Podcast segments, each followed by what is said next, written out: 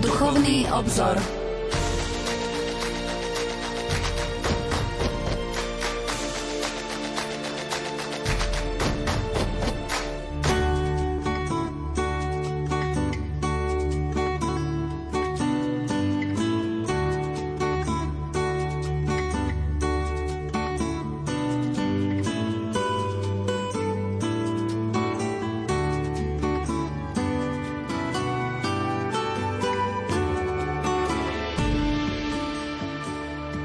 Anselm Green vo svojej modlitebnej knihe píše Veľký týždeň. Milosrdný a dobrý Bože, Veľký týždeň je pre mňa najdôležitejším týždňom v roku. Daj, aby som ho intenzívne prežil. Pozerám sa na utrpenie Tvojho syna a vidím v ňom jeho lásku ku mne. So všetkými básnikmi, ktorí ospevovali jeho krížovú cestu, spoznávam v Ježišovom utrpení jeho bezpodmienečnú lásku ku mne. Stavil na mňa svoj život – Vydal svoj život za mňa, pretože som dôležitý. Okamih utrpenia tvojho syna mi dodáva odvahu, aby som pozeral na svoju cestu a nevyhýbal sa ranám, ktoré mi uštedruje život. Nechcem sa však kochať vo svojich ranách, ale pri pohľade na Ježiša si chcem uvedomiť, že ty môžeš uzdraviť všetko, čo ma zraňuje, že mení všetko, čo sa mi na prvý pohľad zdá bremenom. Požehnaj tento veľký týždeň, aby prehlbil moju vieru a dal mi novým spôsobom zakúsiť Tvoju lásku a lásku Tvojho Syna. Milí poslucháči, vitajte pri počúvaní relácie Duchovný obzor. Dnes si predstavíme Veľký štvrtok a piatok v grecko-katolíckej cirkvi. Naším hostom bude kolega z náboženskej redakcie a riaditeľ neziskovej organizácie Pralumen, otec Jan Krupa. Pokojný dobrý večer a ničím nerušené počúvanie vám zo štúdia Rádia Lumen prajú majster zvuku Marek Rimóci, hudobná redaktorka Diana Rauchová a moderátor Pavol Jurčaga. Nech sa vám príjemne počúva.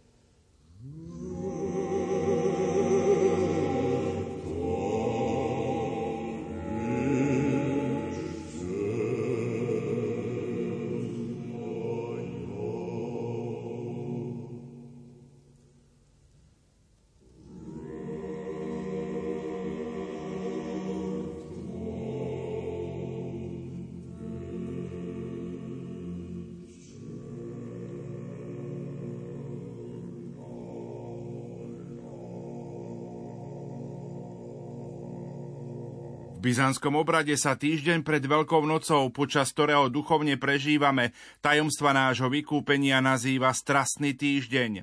Nazýva sa aj Veľkým týždňom a to z dôvodu, vyjadrené slovami Jána Zlatoústeho, veľkých a neopísateľných dobrodení, ktoré sa postretli počas tohto týždňa.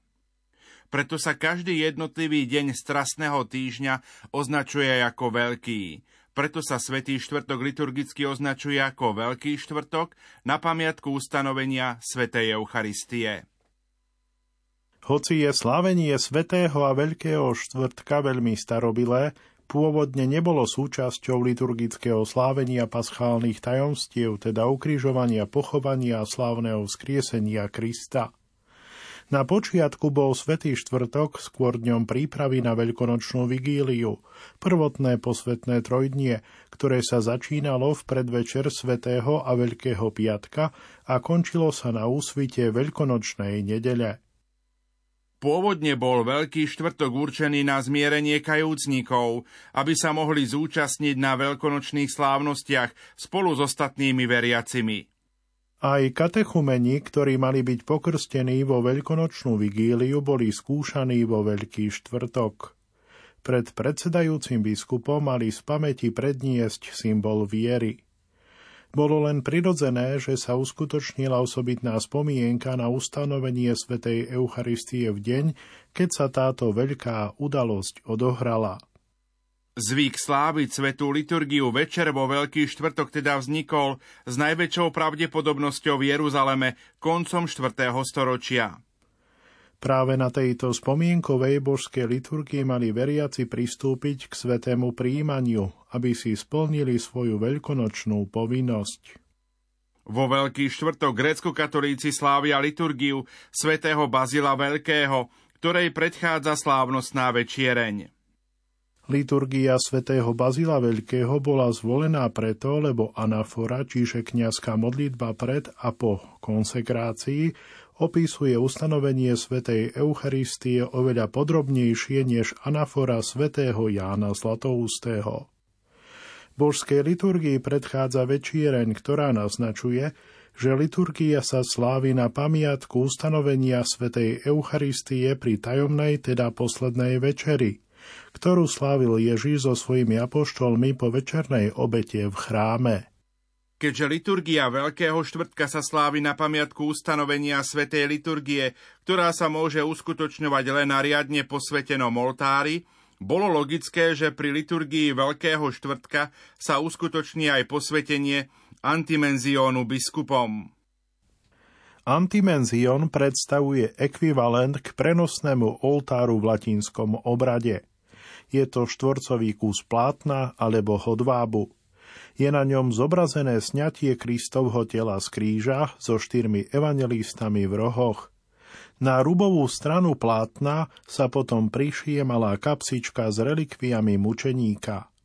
Biskup posvetí a potvrdí svojim podpisom antimenzion. V prvých storočiach sa svetá liturgia zvyčajne slávila na oltároch postavených nad hrobmi mučeníkov, ktorí obetovaním svojho vlastného života vydávali živé svedectvo o Kristovom evanieliu. Túto prax naznačovalo sväté písmo, keď opisuje nebeský oltár. Videl som pod oltárom duše zabitých pre Božie slovo a pre svedectvo, ktoré vydali. Na miestach, kde neboli hroby mučeníkov, miestny biskup pri posviacke novopostaveného chrámu zvyčajne vložil do oltára kúsok relikvie mučeníka. Nakoniec v roku 787 druhý nicejský koncil uzákonil. Ak bol nejaký chrám posvetený bez relikví mučeníkov, nariadujeme, aby v ňom boli uložené sveté relikvie za obvyklých modlitieb, to bol 7. kánon. V dôsledku uvedeného dekrétu sa v byzantskej cirkvi rozšírilo používanie posveteného antimenzionu, hoci pôvodne sa mal používať na oltároch, ktoré neboli posvetené biskupom. Od 17. storočia sa v chrámoch byzantského bradu antimenzion používa na každom oltári, či už bol oltár posvetený biskupom alebo nie. Mírom hospodu.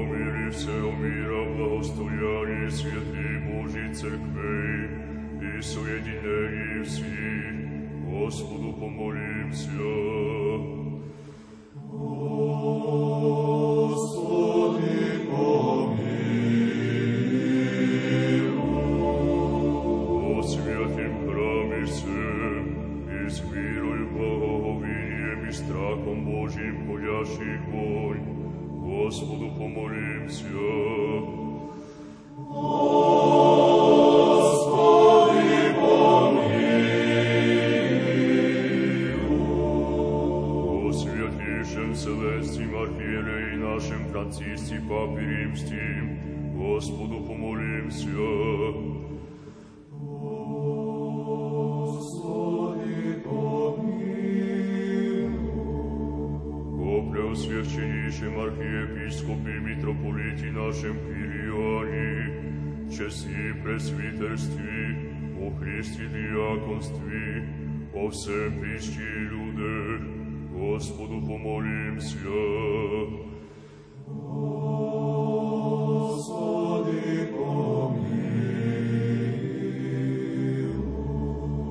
О, предержащий властях наших, и о всем воинстве, Господу помолимся.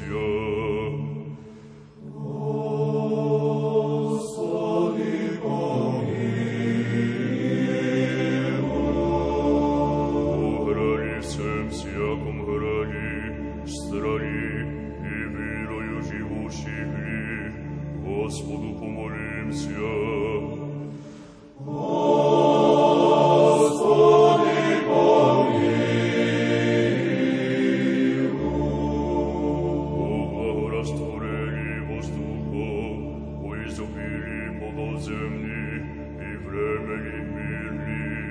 Господу помолимся.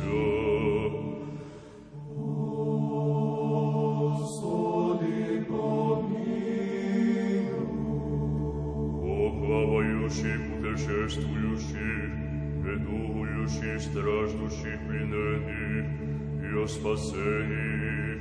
Господу помолимся.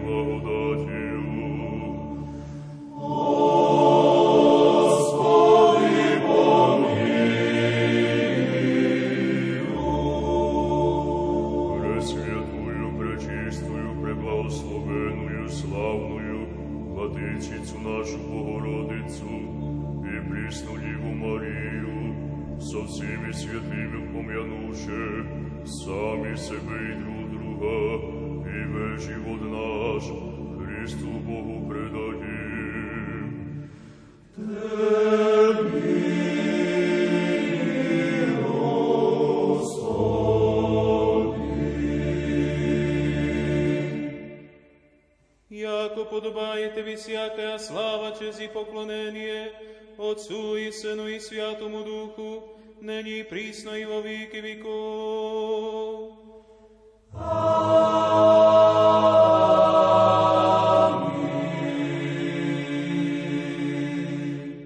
Veľký štvrtok a piatok v grecko-katolíckej cirkvi je dnešnou témou relácie Duchovný obzor.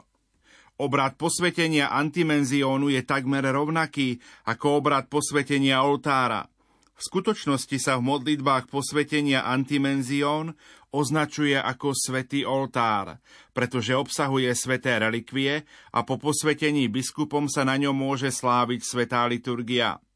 No a posvetenie antimenzióna, rovnako ako na posvetenie oltára, biskup používa miro. Míro používa biskup pri posvecovaní chrámov, oltárov a antimenzionov. Kňazi ho používajú pri vysluhovaní svätého birmovania, ktoré sa v byzantsko-slovanskom obrade preto nazýva miropomazanie. Prvé inštrukcie o zložkách a príprave myra, označovaného ako posvetný olej na pomazávanie, dal Mojžišovi sám Boh. Dodnes je myrov v základe zložené zo zmesí olivového oleja a balzamu, do ktorej sa pridávajú rôzne voňavé koreniny a korienky v práškovej forme. Po pridaní trocha bieleho vína sa potom celá zmes opatrne varí, pokým sa všetky zložky hladko nesmiešajú. Počas varenia zmesí sa odriekajú určité modlitby. Tento voňavý olej potom slávnostne posvetí biskup počas boskej liturgie vo Veľký štvrtok. Nádoba s náležite pripraveným olejom sa počas veľkého vchodu položí na oltár a biskup ho po anafore posvetí svetým zvolávaním. Najstaršia modlitba na posvetenie myra s názvom Sveté zvolávanie pochádza zo 4. storočia – Nachádzame ju v apoštolských konštitúciách. Najstarší obrad posvetenia míra nachádzame v Euchologione z 8. storočia, ktorý je všeobecne známy ako Barberinyho kódex. Pôvodne sa posvetenie míra konalo počas veľkonočného bdenia vo Veľkú sobotu tesne pred slávnostným krstom katechumenov. Koncom 6. storočia sa posvetenie míra presunulo do liturgie Veľkého štvrtka, aby sa odľahčili preplnené bohoslúžby veľkonočného bdenia. Miro bolo cirkevnými otcami vždy považované za veľmi posvetnú vec, preniknutú prítomnosťou Svetého Ducha, ako to vysvetľuje svätý Cyril Jeruzalemský novopokrsteným. Po zvolávaní biskupom tento svetý olej už nie je obyčajným alebo bežným olejom, ale je Kristovým darom milosti a skrze jeho príchod je schopný udeliť Svetého Ducha. Po Veľkej noci biskup rozdá mirov všetkým farnostiam v jeho jurisdikcii a kňazi ho potom používajú pri vysluhovaní svetého tajomstva miropomazania. Pri tajomnej večeri náš pán umil svojim učeníkom nohy a dal im praktickú lekciu o pokornej službe, ku ktorej boli povolaní, keď povedal Dal som vám príklad, aby ste aj vy robili, ako som ja robil vám. V ranej cirkvi sa umývanie nôh ako akt kresťanskej lásky stalo bežnou praxou. Nasledujúcich storočiach sa zvyk umývania nôh prestal praktizovať a kresťanské spoločenstva od neho upustili. Napriek tomu sa zachoval ako liturgický obrad a vykonával ho biskup alebo predstavený monastiera na konci božskej liturgie vo Veľký štvrtok.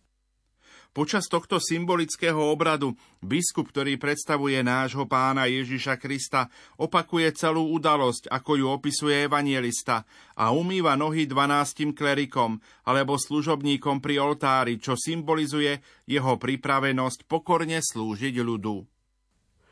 Symbolický význam celého obradu je krásne opísaný v záverečnej modlitbe, ktorú prednáša biskup.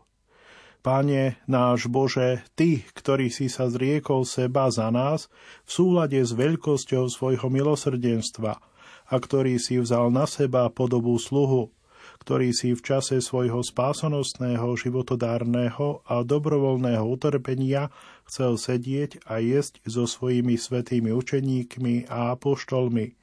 A potom si, opásaný, umil nohy svojim apoštolom, dávajúc im príklad pokory a lásky jeden k druhému, a ktorý si povedal, aby ste to, čo som ja urobil vám, robili aj vy jeden druhému. Teraz vládca medzi svojimi nehodnými služobníkmi očistí naše duše od všetkej poškvrny a nečistoty, aby sme, očistení od prachu hriechu, ktorý na nás prilieha a osúšení, osúškou vzájomnej lásky ťa mohli chváliť po všetky dní svojho života a zaslúžiť si milosť pre tebou.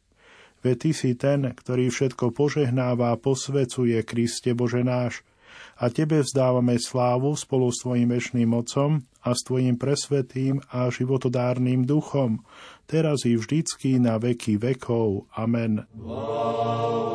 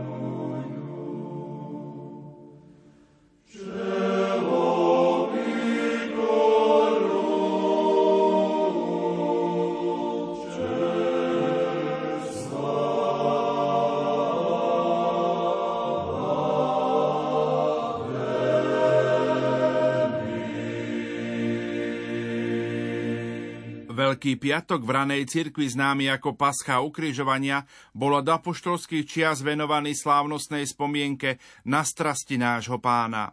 Pod slovom strasti rozumieme všetko utrpenie, ktoré nás boský spasiteľ znášal od poslednej večere až po svoju smrť na kríži, vrátane svojho pochovania. Utrpenie nášho pána Ježiša Krista tvorí hlavnú časť ekonómie spásy – a je dôkladne opísané všetkými štyrmi evangelistami, pričom niektoré detaily sa líšia. Tieto evangeliové čítania, rozdelené na 12 častí, sa stali osobitnou súčasťou bohoslúžieb s názvom Sveté strasti nášho pána. Čítania 12 strastných evanielí sú zasadené do rámca Veľkopiatkovej utierne – podľa starobilej praxe sa však tieto bohoslužby slávia večer vo Svetý štvrtok, keď sa vlastne začali strasti nášho pána. Kolískou liturgických slávení v byzantskom obrade bol Jeruzalem, kde veriaci začali sláviť niektoré tajomstva našej spásy v ich vlastnom prostredí. S príchodom početných pútnikov sa vyčlenili sveté miesta spomínané vo Svetom písme s niektorými výraznými svetiňami, kde boli zavedené mnohé pôsobivé liturgické slávenia, ktoré potom postupne prijali aj ostatné východné cirkvy. Podobne sa v Jeruzaleme začalo slávnostné slávenie svetých strastí nášho pána, ktoré bolo inšpirované celonočným dením Veľkého piatku. Veriaci inšpirovaní živými rozprávaniami evangelistov o strastiach zvykli tráviť noc pred Veľkým piatkom v dení a modlitbe, keď v sprievode so sviecami nasledovali nášho pána na jeho ceste na ukrižovanie. Časom sa pútnici pripojili k miestnym kresťanom v ich vigilínej procesii a navštívili všetky sveté miesta v meste a okolí, ktoré sa spomínali v rozprávaniach o strastiach. Keď sprievo dorazil na určité miesto, teda zastavenie, označené chrámom alebo kaponkou, ľudia zvykli zaspievať nejaké žalmy, hymny a duchovné piesne, zatiaľ čo klérus prečítal príslušný evaneliový príbeh a predniesol určité modlitby. Potom sa sprievod pohol k ďalšiemu svetému miestu, ktoré sa spomína v Evanieliu.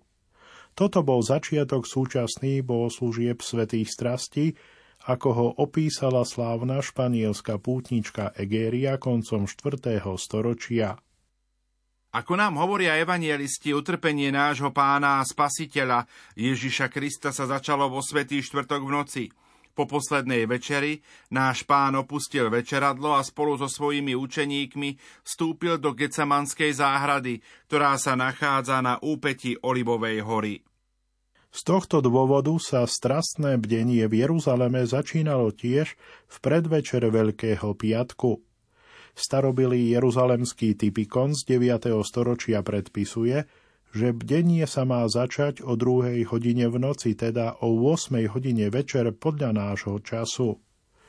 Už vo 4. storočí kresťania postavili krásny chrám na mieste večeradla, kde náš pán ustanovil Eucharistiu. Tento chrám bol známy ako Bazilika svätého Siona, spomínaná v našich liturgických hymnoch ako matka všetkých chrámov, ako o tom svedčí jeruzalemský patriarcha svätý Sofrón. Zomrel v roku 638. Preto sa vigílijná procesia začínala v bazilike Siona čítaním pomerne dlhej rozlúčkovej reči nášho pána, ktorú predniesol tesne pred odchodom z večeradla – a túto reč zaznamenáva svätý evangelista Ján, kapitoly 13 až 18. Keď diakon ukončil čítanie slovami, keď Ježiš povedal tieto slová, vybral sa so svojimi učeníkmi cez údolie Cedron, kde bola záhrada, do ktorej vošiel so svojimi učeníkmi. Vtedy sa sviečková procesia začala presúvať ku Gecemanskej záhrade na úpeti Olivovej hory.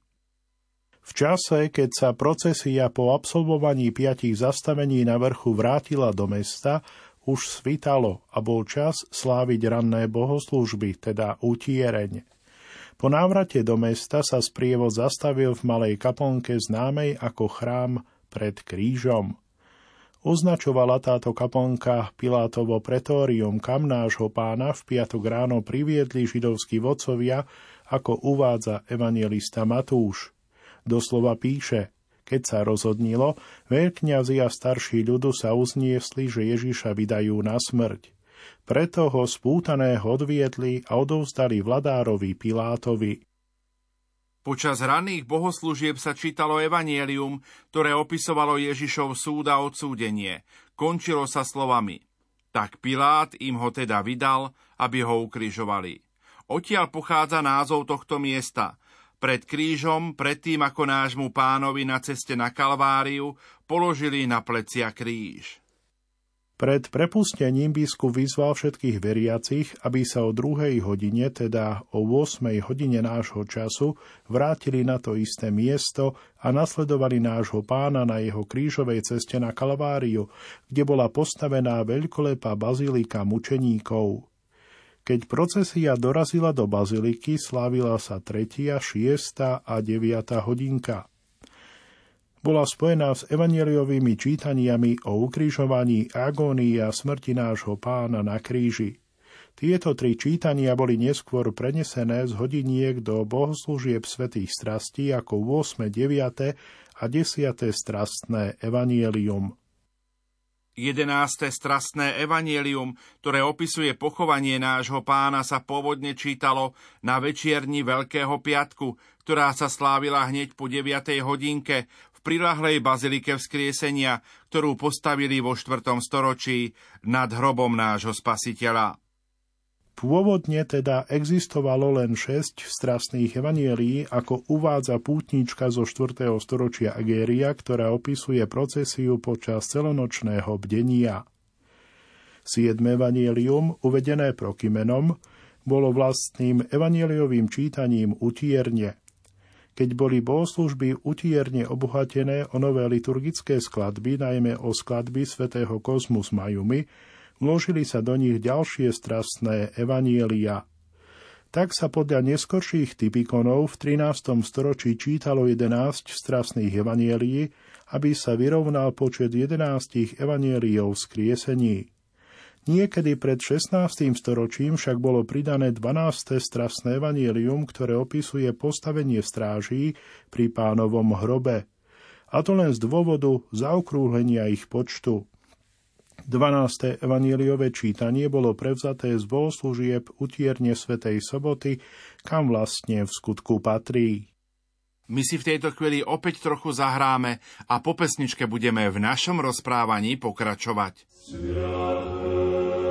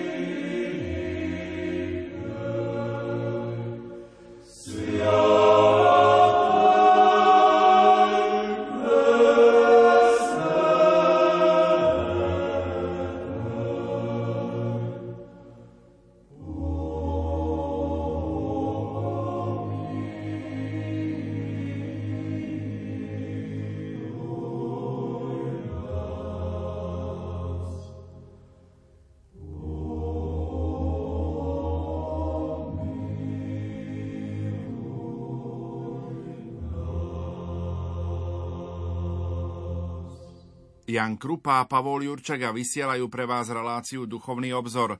Rozprávame na tému Veľký štvrtok a piatok v grécko-katolíckej cirkvi. Bohoslužby strasti, ako sa v grecko-katolíckej cirkvi slávia dnes, sa skladajú z dvoch samostatných častí. Starobilé celonočné bdenie a rané bohoslužby utierne. Starobilé celonočné bdenie sa teraz odohráva v rámci prvých šiestich strasných evanielií, ktoré sú spojené antifónami.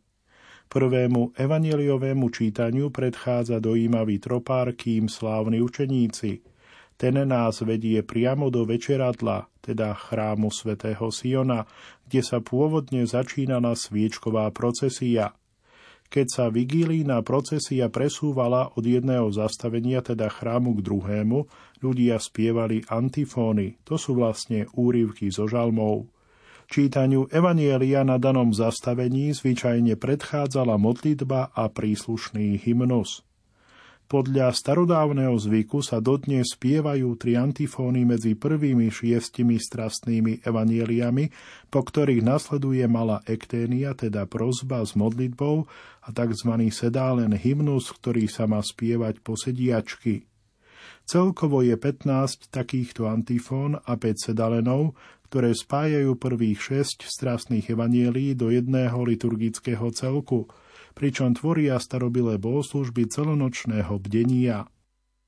Spievaním blaženstiev sa začína druhá časť bohoslužieb strastí, vlastná utiereň.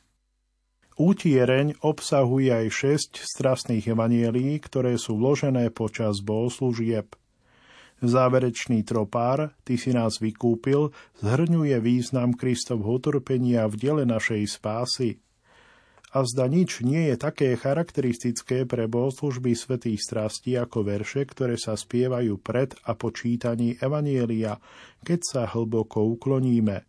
Pre čítaním Evanielia spievame Sláva Tvojim strastiam, Pane, a po čítaní Evanielia sláva Tvojmu trpezlivému utrpeniu, Pane.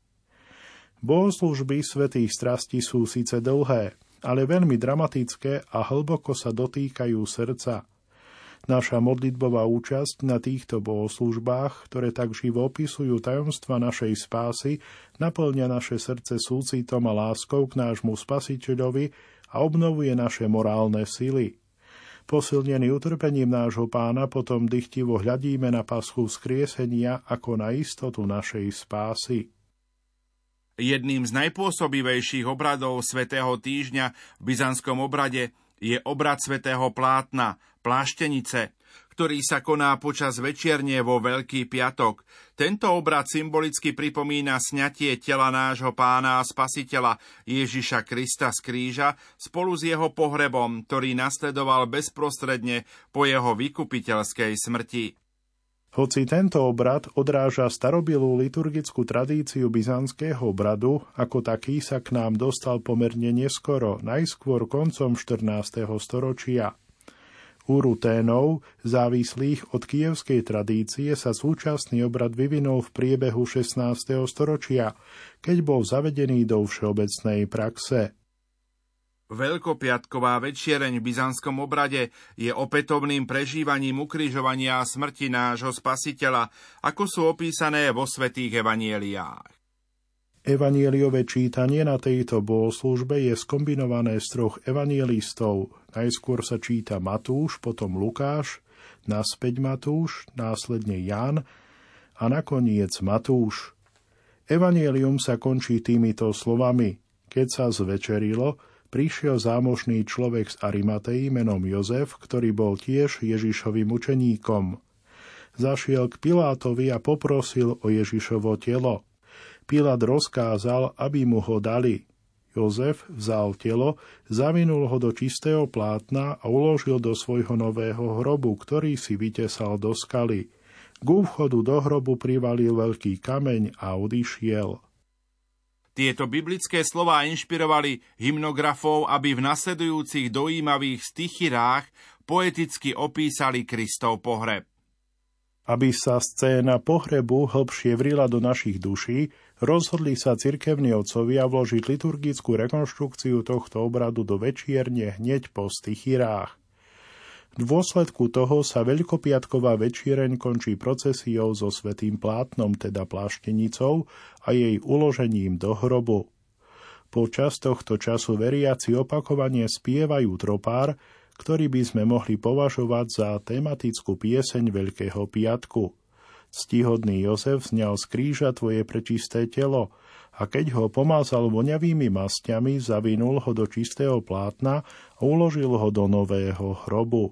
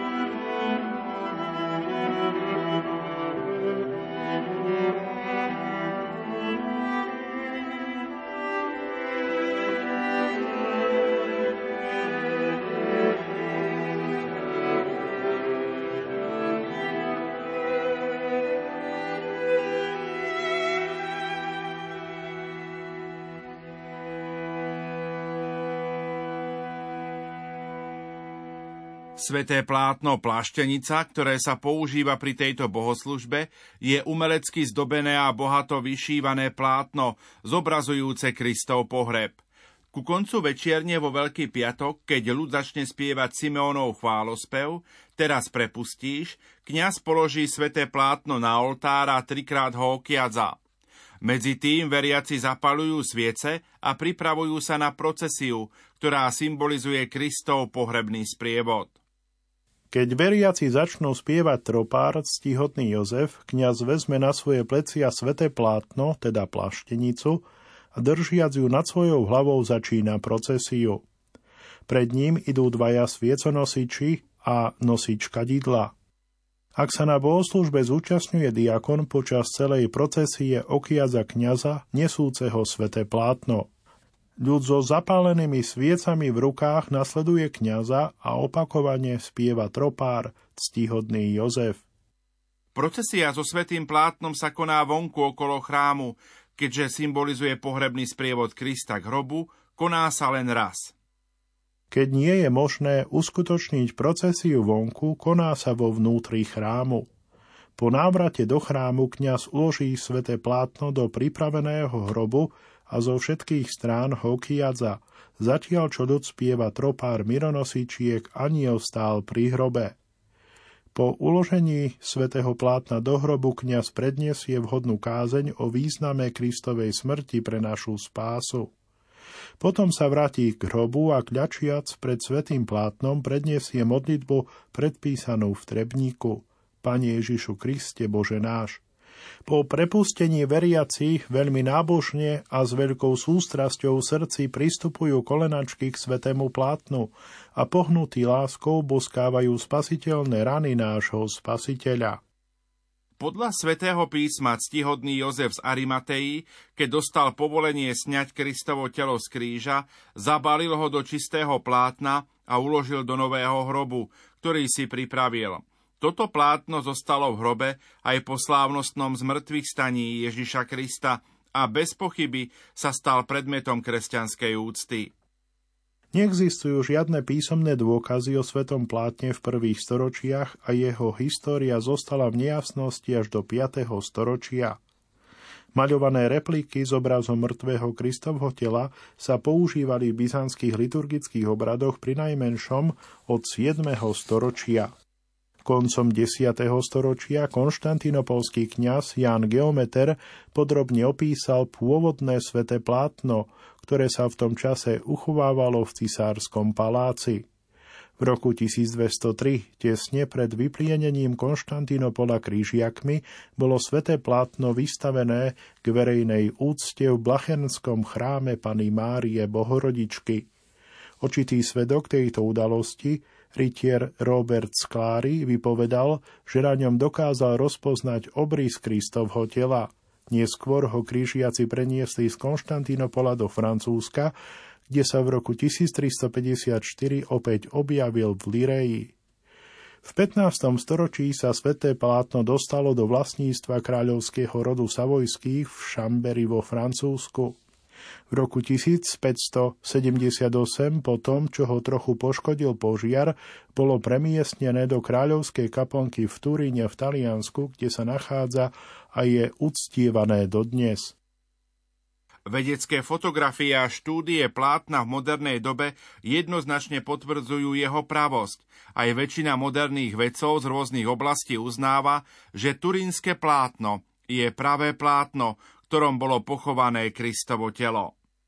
Začiatok liturgického uctievania svätého plátna možno vystupovať v chráme Božieho hrobu v Jeruzaleme, kde sa každoročne slávnostne slávili tajomstvá pozemského života nášho pána Ježiša Krista v ich historickom prostredí. Podľa jeruzalemského typikonu, ktorý revidoval patriarcha svätý Sofron na začiatku 7. storočia, sa liturgická úcta svätého plátna konala počas utierne vo Veľkú sobotu, ktorá sa zvyčajne slávila večer vo Veľký piatok. Po kánone utierne sa patriarcha v sprievode duchovenstva odobral do kaponky na Golgote, kde už bolo plátno položené na oltári. Po prečítaní evanieliového rozprávania o Kristovom križovaní a po prednesení prozieb, teda po prosebnej ekténii, klérus preniesol sveté plátno ku kameňu pomazania, tradičnému miestu, kde bolo Kristovo telo pomazané po sňatí z kríža. Keď bolo plátno položené na kameň, veriaci priniesli kvety a položili ich okolo neho, zatiaľ čo diakon ho posypal voňavými koreninami. Nasledovalo evanieliové čítanie o pochovávaní Krista, prednášané patriarchom a potom ďalšia ekténia. Patriarcha potom predniesol kázeň. Po kázni bolo sveté plátno prenesené k hrobu za spevu tropára, ctihodný Jozef. Pri slovách a uložil ho do nového hrobu, vstúpili kňazi do hrobu a položili sveté plátno presne na miesto, kde bol podľa tradície pochovaný náš pán. Počas spevu stichír, chvál patriarcha, ľud a ľud vstúpili do hrobu, aby si uctili a poboskali sveté plátno. Po veľkej doxológii utierne bolo sveté plátno vzaté a položené na oltár skriesenia, kde zostalo až do stredy pred sviatkom na nebo stúpenia. Konštantínopole bol rituál svätého plátna zavedený v priebehu 7. storočia, keď bol s najväčšou pravdepodobnosťou originál svätého plátna prenesený z Jeruzalema do byzantského hlavného mesta. Obrad bol však v tomto období trochu upravený. Výstavenie svätého plátna bolo zakomponované do večierne vo Veľký piatok, zatiaľ čo procesia so svätým plátnom sa konala počas utierne vo Veľkú sobotu. Tento obrad sa k nám dostal pomerne neskoro v priebehu 14. storočia ako súčasť filotejskej liturgickej reformy, keď vplyv jeruzalemského typikonu definitívne poznačil byzantskú liturgiu najmä u Slovanov. Podľa ruskej tradície sa obrad svätého plátna obmedzil na utiereň Veľkej soboty. Kievská tradícia, stabilizovaná počajevským liturgíkonom v roku 1767, presunula celý obrad na večiereň Veľkého piatku, ako to opisuje náš podkarpatský liturgista kanonik Mikita vo svojom cerkovnom typikone. Náš liturgický zvyk, vychádzajúci zo starého typikonu z hory Atos, je historicky a symbolicky zmysluplnejší, pretože večiereň vo Veľký piatok mysticky predstavuje umúčenie a smrť nášho pána Ježiša Krista, po ktorých bezprostredne nasledoval jeho pohreb, ako to vyjadruje tropár ctihodný Jozef sňal tvoje prečisté telo z kríža. Pláštenica je vystavená na verejnú úctu v pripravenom hrobe až do polnoci Veľkej soboty, kedy sa koná bohoslužba pri hrobe, nadhrobná polnočnica. Zatiaľ, čo veriaci naposledy spievajú tropár, ctihodný Jozef, kňaz poukiať za sveté plátno, prenesie ho na hlavný oltár a rozprestrie ho pred svetostánkom, kde zostane až do sviatku na nebo stúpenia, pričom symbolizuje slávne Kristovo zmrtvých stanie a jeho neustále zjavovanie sa učeníkom počas posledných 40 dní na zemi. V deň pred sviatkom na nebo pána sa slávnostne sníme pláštenica z oltára, keďže na nebo symbolizuje čas, keď náš pán po splnení svojho vykupiteľského poslania tu na zemi vystúpil do neba a sedí po pravici Boha Otca.